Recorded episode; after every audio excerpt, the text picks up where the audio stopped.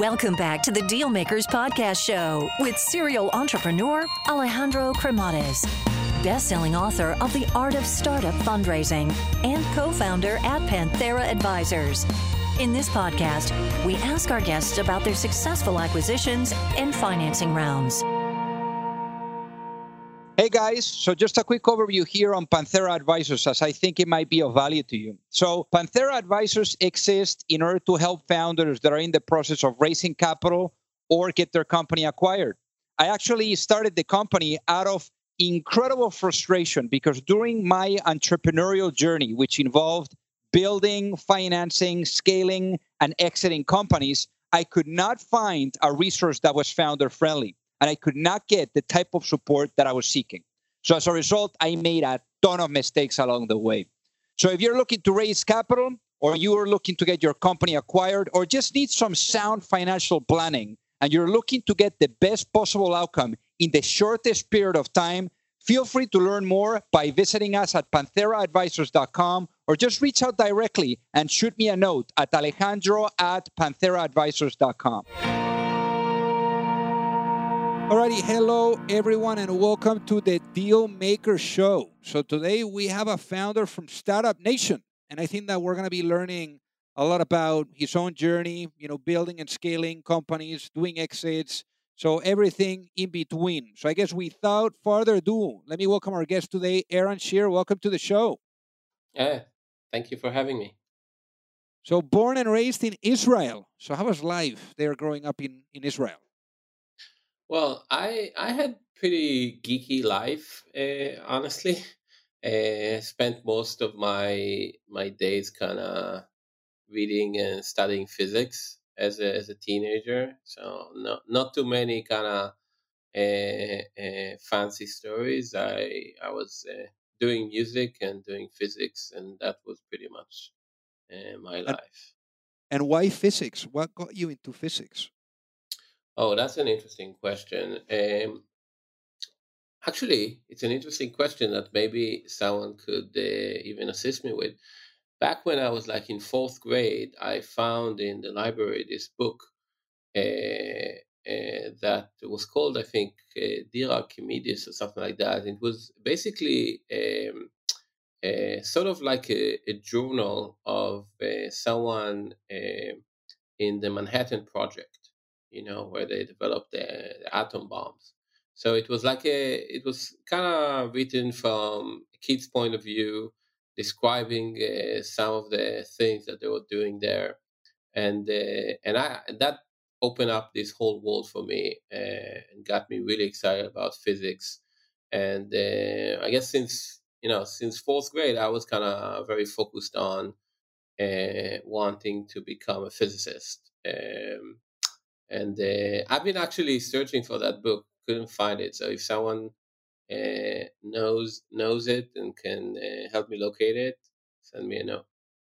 There you go. There you go. So so after after you know like really growing up with uh, with this geeky you know mindset as as as you were mentioning around physics, you obviously studied physics too at university, and then after university you do the you did the mandatory years in the army and talking about adrenaline fueled you know like with explosions and missiles. I mean i'm sure that that you learn you know a fair amount of um, you know I, I guess like just like being focused in in really tough environments.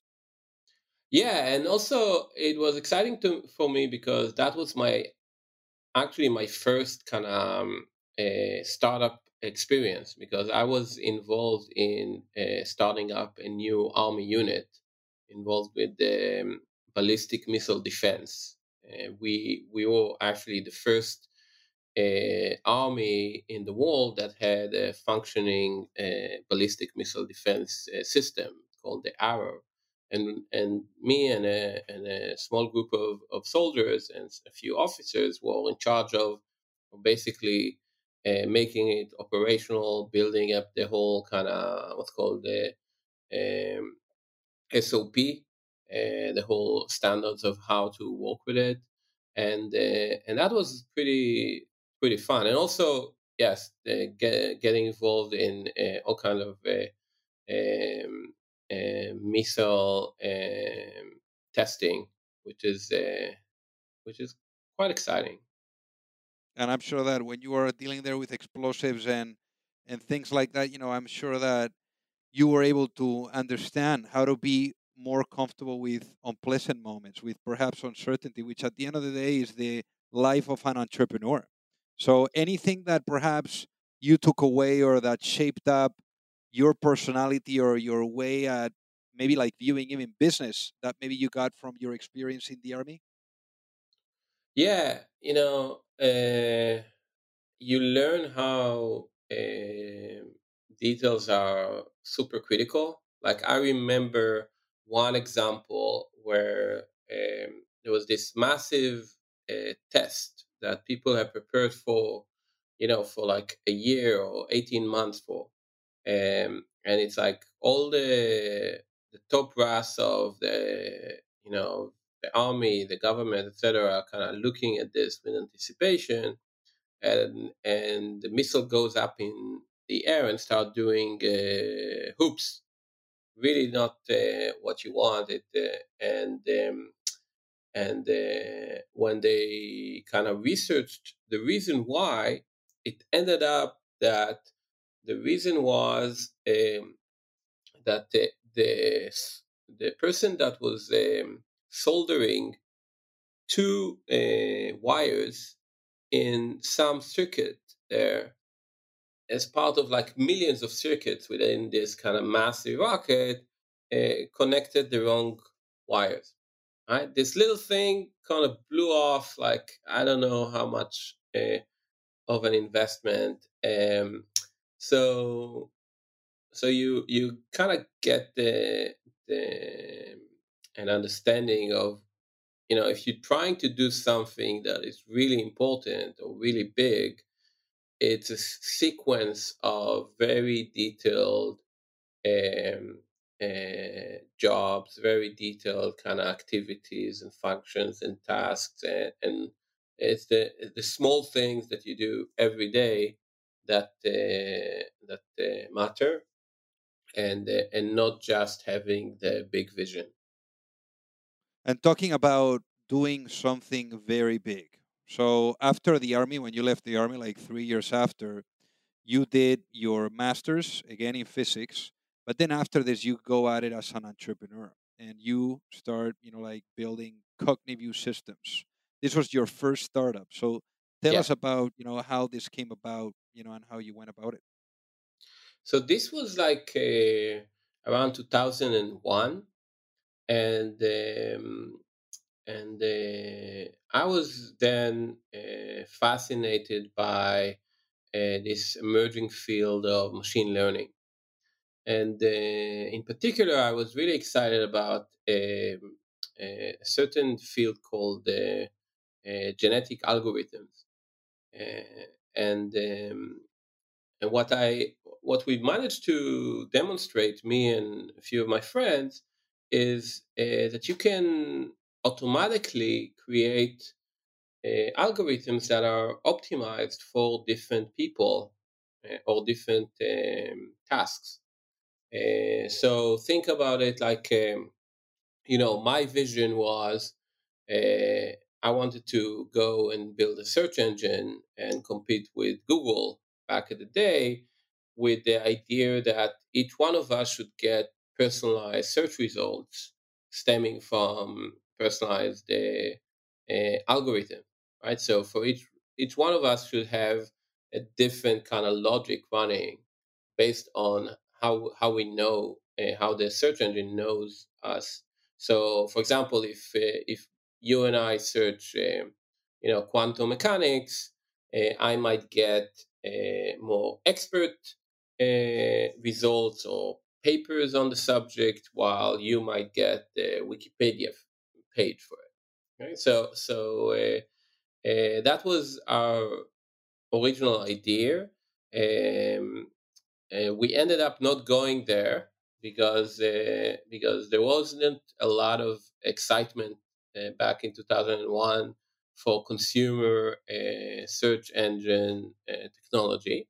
So it kind of pivoted to to uh, enterprise, and um, it actually went for a few years. I, I kind of was less excited at the time from the enterprise direction. So uh, after after a few years, I moved back to the academic world and started pursuing uh, a PhD in um, in uh, physics and and uh, engineering, focused on complex systems, uh, which was really what excited me at the time. And and here, so obviously, cognitive systems didn't really have the the exit that you had that you had hoped for. No, it was not the outcome that you had anticipated. So no, what? no, it it kind of went for for I think something like seven years, and it it it got to some a few people good salary for seven years. So so that was the uh, um, you know um, from their perspective, I think a, a, decent outcome. From my perspective, I learned a lot uh, during that time uh, from lots of mistakes uh, that uh, that I've done, that that we've done as a company, um, and hopefully I managed to to use that experience to get better later in my career. So, what was that one lesson that you took away with you that you knew for sure that if you were to start another business, you would absolutely really implement that lesson? Well, the the one that I think most important, clearest is is uh, uh, the size of the founding team. Um, I came out of it with strong conviction that uh, the optimal size of a founding team is two people, and three people is um, is can also be done well. Uh, I don't think that one person is is good, uh, except for really special people, uh, because you don't have this kind of sounding board and people to keep you honest. And I think that anything beyond three is um, extremely challenging. And I think uh, uh, when I when I was kind of um, doing Cognivue, I was pretty lax at at um, um, um, adding people into the founding team where we were kind of in the ideation phase because I was kind of sure why not, and um, it turned out that it creates um, a less than productive uh, kind of uh, dynamics. So that was one clear uh, uh lesson. Um, another another lesson really is about the dynamics of markets and uh, vision, right? Like how how quickly uh, you kind of uh, giving up on your vision, uh, and uh, the same time, the I think the one of the things that people do not appreciate uh, is that the places where uh, the markets are down is actually the play, best place to to start companies uh, in many respects. So you know, in 2001, 2002, starting a, a, um, a long-term consumer proposition was actually not necessarily a bad idea. Uh, just like uh, we saw the same pattern in 2009, 2010, where a lot of the companies that um, become juggernaut in that space uh, kind of were formed. So then, so then, for for what was the reason why you know? Obviously, here you you got a taste of entrepreneurship, and you really got you know obviously the the the good lessons, the bad lessons, you know, the good, the bad, and the ugly, everything that really goes into it. Why did you go into academia versus maybe like launching something else? Uh, first of all, because I still had that academic bug. And secondly, because I found um, an idea that blended well my academic aspirations and my kind of startup aspirations. Um, and basically, my, my academic research was uh, like an academic startup. I, I kind of raised money from the European Union for a new lab and I built a crowdsourced project to map the entire internet. um, uh, every router and every ISP in the planet. And we've, di- we've done that by building software and asking thousands and thousands of basically volunteers to install it. It was called Dimes. And, um, and it allowed us to create the largest data set of its time in how every router on the internet uh, behaves and looks and where it is and every ISP and really how the internet evolves over time as a network. And and that was exciting to me because on the one hand it allowed me to research this this new creation and learn about kind of complex systems and complex networks. And at the same time, it was truly an academic startup. Like I had engineers working in my lab. I I uh, I actually had to market and, and distribute our, our software, uh, you know, in the forms of slash dot and all kinds of places like that. Uh, we created all kind of gamification mechanisms. I don't know if you remember things like SETI at home, but that was the the era of uh, distributed computing emerging as a as a as a thing, and and we were kind of pioneers in that, and that was quite exciting. Yeah, because here what you were doing essentially was doing work on complex systems, complex networks, and even epidemics on complex networks. I mean, what do you mean with epidemics on complex networks? I mean, this is a little bit technical for me, and I'm sure that technical for other people listening. Yeah, so one of the uh, interesting quas- questions that we asked ourselves at the time was how do viruses propagate on uh, on complex networks, on real networks. Um, and uh, how can you develop mechanisms to block them? And uh, I, I, built some of these models, uh, actually published back 15 years ago in in Nature, Nature Physics. I, I published um, uh, some some work on on exactly that, on the dynamics of epidemics on uh, complex networks. And um, what was interesting is that it was very different from what people thought about at the time, what uh, you know typical epidemiologists uh, think about. If you know the SIR model, all this kind of stuff, it turns out that that's not how the real dynamics works, and and we can see it uh, actually these days very vividly, um, because when when we do this kind of mathematical models, where we put, okay, I have a certain population and a certain percentage get infected, and we all, you know, became a, a couch epidemiologist in the last year. Uh, so we all know about R naught and all of these kind of factors. And right. it turns out that that's not how it works because uh, uh, there is a big variance between different nodes in this network, right? Like uh, I might be uh, sitting in my house all day and not uh, meeting anyone physically, and and thus not infecting anyone, versus someone that is um, uh, selling in a grocery store and he's seeing dozens of people every day. So his probability of infecting someone is much much higher than mine.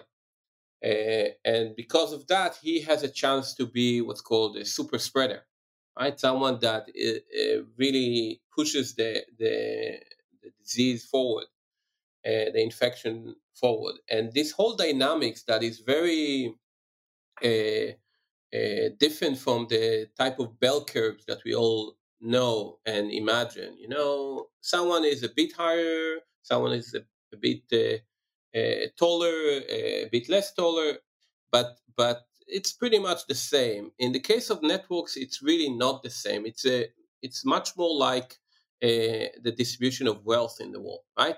You know, I don't have as much money as Bill Gates, not in a long shot, right? We have several orders of magnitude difference between us, and the same thing happens with epidemics.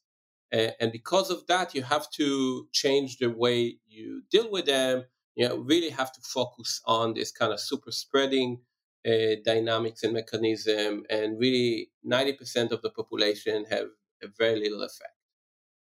Yeah. So I mean, it seems like like you were doing exciting work here on the academia side and, and the research. So why did you decide to you know put it on hold and shift gears towards you know starting a new business with Dapper? Um, the main reason is uh, is again uh, pursuing ideas. Like I'm, you know, I I don't really have a career in the in the regular notion of uh, of planning what I'm gonna do five or ten years from now.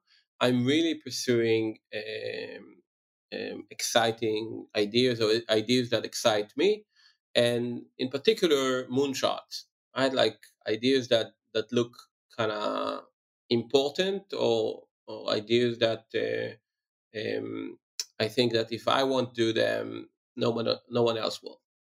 And uh, and with Dapper, my idea was what will happen if we'll turn the web into a set of building blocks, Lego blocks, right? So at the time, uh, you know, you could consume the web mainly by going to a browser and, and uh, typing some URL or finding it on a search engine and reading and uh, experiencing it through your eyes as a human.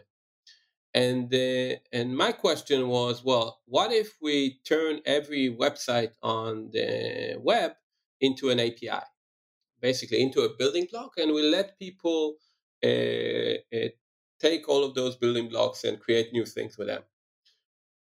And basically, that's what we did with that with uh, in Dapper. We uh, created this machine learning technology that could take any website, understand its structure, and then turn it into an API. And uh, and uh, people got really excited about it. it. That process took about three to five minutes. Uh, so um, people would, would just come uh, and turn their favorite websites into these APIs and create mashups and create uh, applications and uh, Google gadgets and uh, and uh, Facebook apps and uh, all kinds of uh, cool stuff. Um, and we we felt like it's sort of unlocking the real web creativity in a sense. So then let's fast forward because then you come to the US when you were yes. supposed to do your Series B financing round, and then yes. all of a sudden the market collapsed and you find yourself reorganizing the company. Tell us tell us what happened there.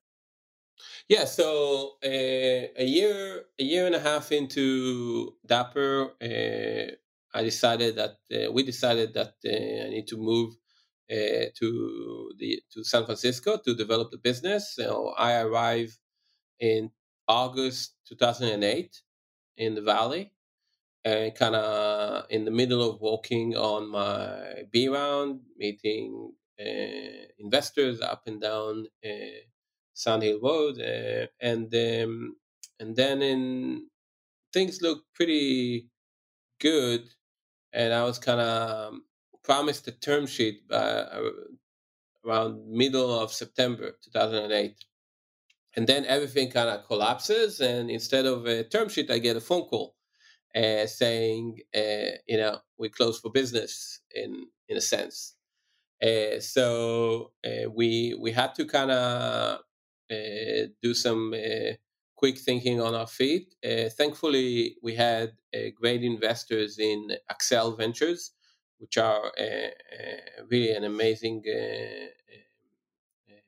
marquee venture fund and they were um, very supportive through that bridging uh, experience. I also had to let go of of some 25% of my workforce at the time um, and uh, reorganize uh, the company and, and really just execute and and and walk through it. And um, uh, slowly but surely through 2009, we we picked up more and more business and uh, and partners. And in 2010, beginning of 2010, uh, we already were kind of doing significant business uh with several partners, among them Yahoo.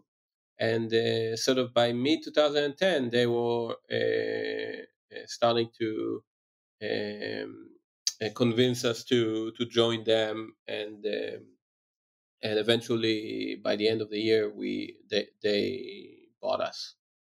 So obviously nice outcome over 50 million of a of a transaction but but how did this happen? I mean was it uh, you were you were alluding to it that it was um, a partnership that eventually turned into an acquisition. So i mean was yes. it like all of a sudden one day they say guys we want to do an acquisition here or, or or what was that process like? So that was interesting. It started with um, what we in uh, israel call a fadicha uh, really a, a, a, big mistake on my part so we were we we started the partnership the commercial partnership with yahoo uh, in I, I think something like mid 2009. And the reason they wanted to partner with us is because we had some unique technology around uh, next generation advertising, dynamic advertising. Basically, the way we made money at Dapper was turning all of this content of our advertisers in the website into dynamic ads. We were one of the uh, first few companies inventing dynamic ads and retargeting and all, all this kind of stuff. And um, and so we started commercially working with them and and apparently they they, they were excited by the results so uh, fast forward kind of in beginning of 2010 some of the uh, the vps there invited me for for a meeting. And i thought it's just a commercial meeting but they were actually uh, trying to present us to uh, some of the top brass at uh, at Yahoo, some C-level execs, and there was a mix in the times, and I arrived there an hour late, and and they were like super pissed that uh, you know that guy is not is not accustomed to waiting to anyone, and they were kind of su- super pissed. Uh, I explained that the you know uh, the the issue uh, but it couldn't be a kind of a worse kind of first date, I guess.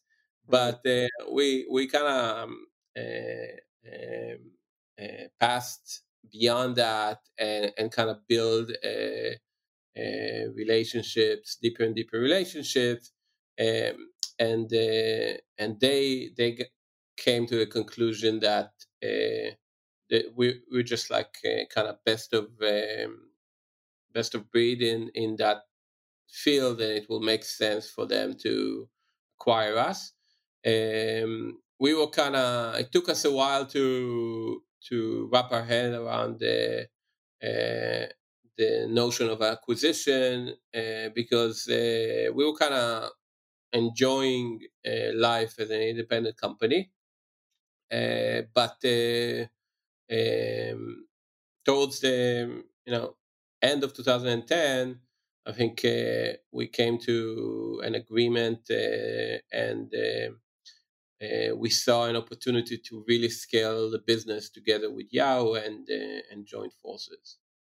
And then in Yahoo, there you spent a couple of years, uh, and during that time, you did develop their native advertising platform, which is ended up being a billion dollar business. But here, you were really exposed to the politics and the dynamics. And I'm sure that perhaps for you that was not as exciting as building your own startup. So so what were those politics like and, and how did you navigate through them? Well, um, I tried I tried to stay steer away from it to the extent that I could, and uh, for a long time in the beginning, in, in the first kind of couple of years at Yahoo, um, I managed to do it because you know I was kind of head of an innovation unit, about hundred people, minding my own business, uh, eh, eh, etc. And uh, thankfully, also I um, I uh, reported to this amazing person called Bruno Fernandez Ruiz that was my boss and ended up being sort of my partner also at Nexar. And we kind of, uh, I think uh, at this point, we're partners for life. Um, so I was actually having a lot of fun, and because I'm also you know entrepreneur, um, you can do you know when you come as an entrepreneur into a large corporate, you can do pretty much uh, what you want and and be forgiven in a sense. Uh, where it started to really uh, uh, when politics started to really be problematic was when we started to succeed at scale right so bruno and i started this project around native advertising and native content uh, back in 2012 and uh, Marissa Mayer, which uh, who was the, the CEO, kind of approved the project for us and let us run with it. But then, in I think in the beginning of 2013, she realized that it's actually going to be a big deal, right? Like uh, initially, it was like, okay, you know, there's a big company, lots of projects, you do another one, no problem. But at some point, it started growing really quickly. And then the mistake that she did was she actually announced to the world that it's uh, to in, inside Yahoo that it's going to be one of her major initiatives for 2013. Now, what happens in in a in a company like Yahoo uh, when you when the CEO announces that this is going to be a major project, what immediately happens is that every SVP uh, that uh, is somehow related wants a piece of the action, right? You you want to be relevant, you want to walk on the things that matter. So all of a sudden, you you got this kind of whole turf war and, and dynamics, uh, and it was kind of quite uh, quite funny and uh, and amusing in retrospect to to to see that that uh, that human dynamics kind of play, but at the, at, the, at that time it was quite annoying.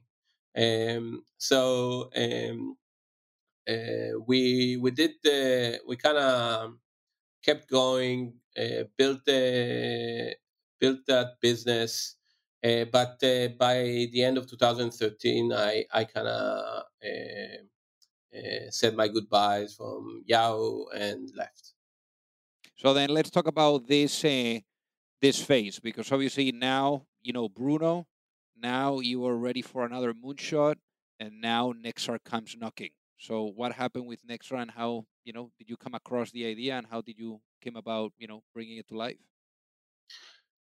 Yeah, so so I had a so I took a, a year of sort of sabbatical uh, um, uh, as entrepreneur in residence in a VC uh, called Aleph, a great VC in Israel, and and that gave me and also Bruno time to really research, and we had we, we came to that research with um, uh, one important insight that we thought is important or interested in in, in kind of exploring.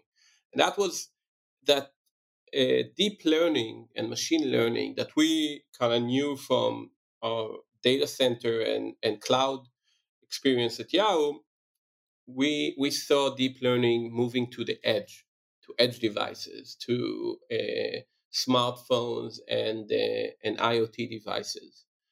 And that was fundamental for us. It, it felt like a, a, a, tectonic shift that will have lots of implications because the minute you can do that, you can do intelligence in real time. You don't have to to do everything in in the data center and in the cloud.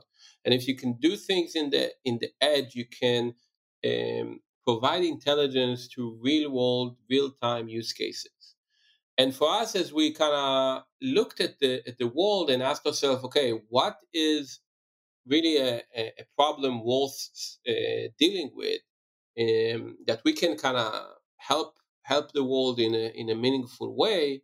We kept going back to mobility and to driving because you know other than missiles uh, driving is the most real-time experience that most of us will will experience um, and uh, and and that was kind of one important uh, aspect of it. But the other one was that there was this disconnect between what the industry is kind of promising us and what reality shows. Right, like if you look at the number of collisions and the number of fatalities on the road, you see a consistent growth from uh, 2010 uh, to this day. Every year, more fatalities, more collisions.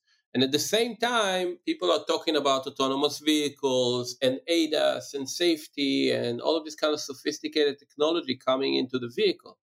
And we looked at it and say, what gives? What's going on here? Why is it that on the one hand, uh, you have multi-billion dollar companies and, and tens of billion dollar companies talking about how um, collisions are, are going to go away soon. And at the same time, we see the number of collisions and fatalities uh, going up, the number of congestion events and the amount of congestion going up. There's some uh, fundamental disconnect. And we thought that we understood that disconnect and we kind of decided we're going to try and, and, and deal with it. So then, what were the next steps?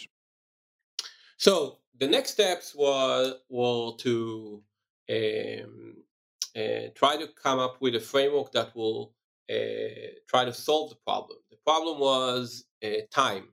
You, when you are getting into a stressful situation in uh, on the road, you have very uh, limited amount of time to react, both you as well as the car, because you are only reliant on sensors that are in the vehicle, whether it's your eyes, whether it's uh, cameras on the vehicle, lidar, it doesn't matter what, you are confined to what's in the vehicle.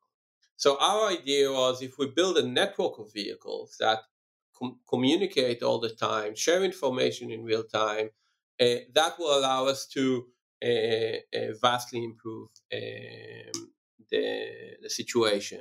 So we, we raised some money in the beginning of 2015 and we started working on exactly that, building a network. And initially we were kind of building it in single city, just in New York City and just in Tel Aviv, uh, and starting to build a technology and AI and deploying AI uh, uh, at the edge on a smartphone and in a camera. All of this kind of stuff. A lot of technology that you you need to build, and and start hustling. Start distributing these nodes. Start going up um, aftermarket. Our, our main a go-to-market um, strategy uh, was not going through the car OEMs.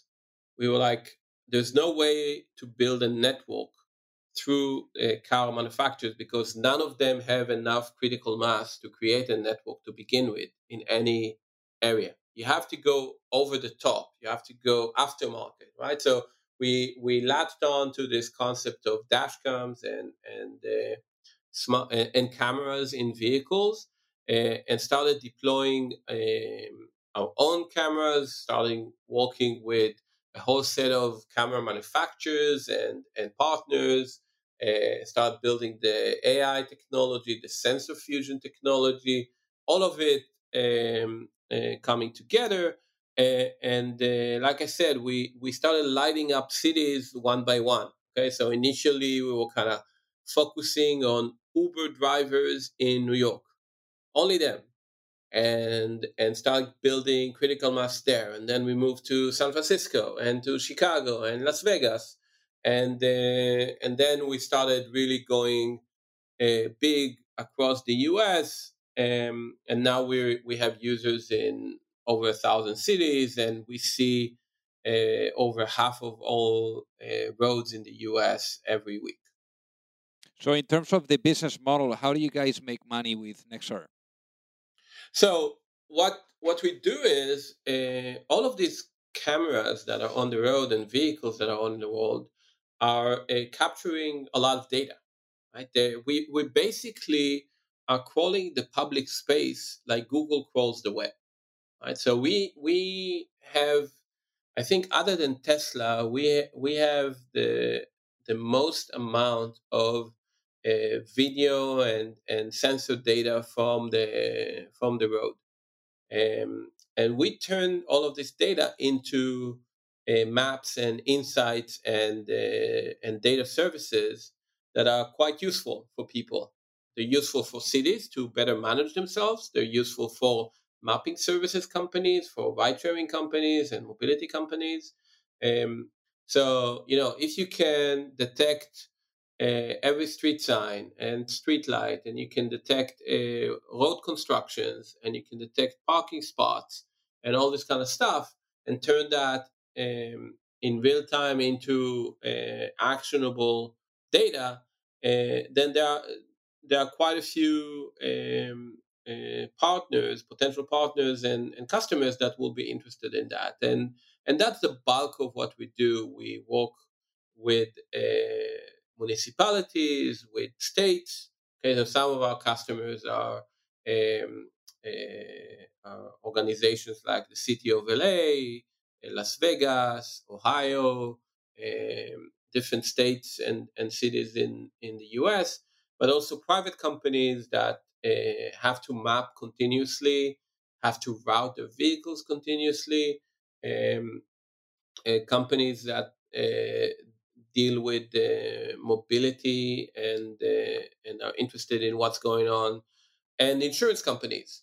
Uh, insurance companies are a major set of partners and customers because uh, we can uh, turn a collision from a he said she said situation into a total recall kind of experience right? Like we have this kind of tools to really turn that into a, a two minute situation so then how much have you raised for the business because it sounds capital intensive it is quite capital intensive. That's true. We raised about just about a hundred million dollars to date over this past uh, five years.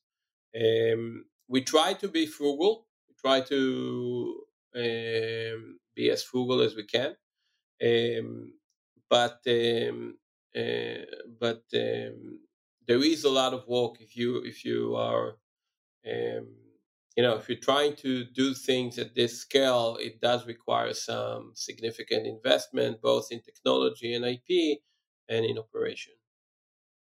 And and in terms of the the employees, how how how many employees do you guys have today? We have about hundred employees.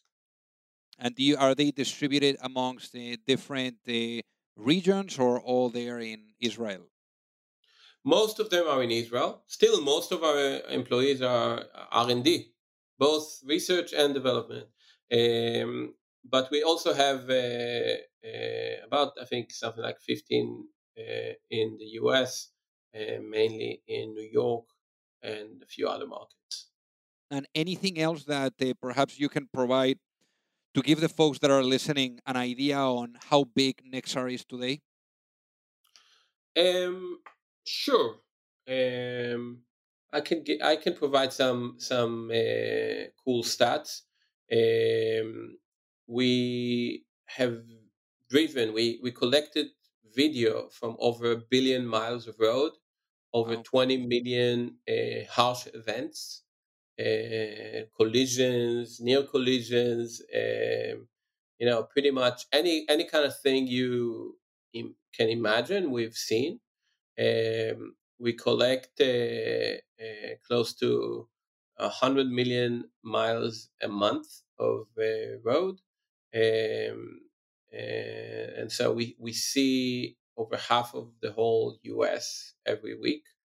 And 95 to 99% of the, all the highways and the major cities in the US every week. So, so we see we see the world uh, at least in the in the countries where we operate uh, we see it um, pretty frequently right? Like next time you uh, use google street view go and check from when those images are. You'll probably see that it's between six months and five years uh, and then go to nexar's live map and see data from you know anywhere between few seconds ago to an hour or a few hours ago. And it seems that now there's a lot of um, you know consciousness around driving, around safety. Now there's also a lot of uh, self-driving cars that are you know starting to really be seen out there on the road. So, where do you think that this space, and in this case your space, is really heading as a whole? Well, I think it's going to take a while until uh, any of us we're going to use a self-driving car um, in a meaningful way. Uh, they're going to be uh, focused on specific geographic areas, uh, geofenced in a sense, for, for quite a quite a while um, still. And the main reason for that is those 20 million events that I mentioned before. If you look at them, you'll see that um, they are so varied. There's such a long tail of problems that you need to solve on the road. Um, it's really non-trivial. Okay, so that will take us time. But um, but what we can already do, and what you know we're trying to play a role is how can we move the needle on safety and on coordination today, not wait for for autonomous vehicles, um, really make an impact today. And uh, and the way we're we're doing that is um, is through networking.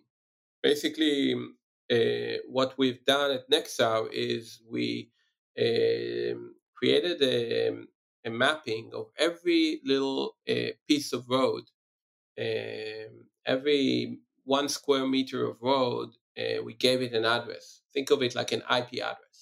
And so when a vehicle kind of comes into a neighborhood, it can subscribe to all of those uh, little pieces of road and see what's new and what's go- going on.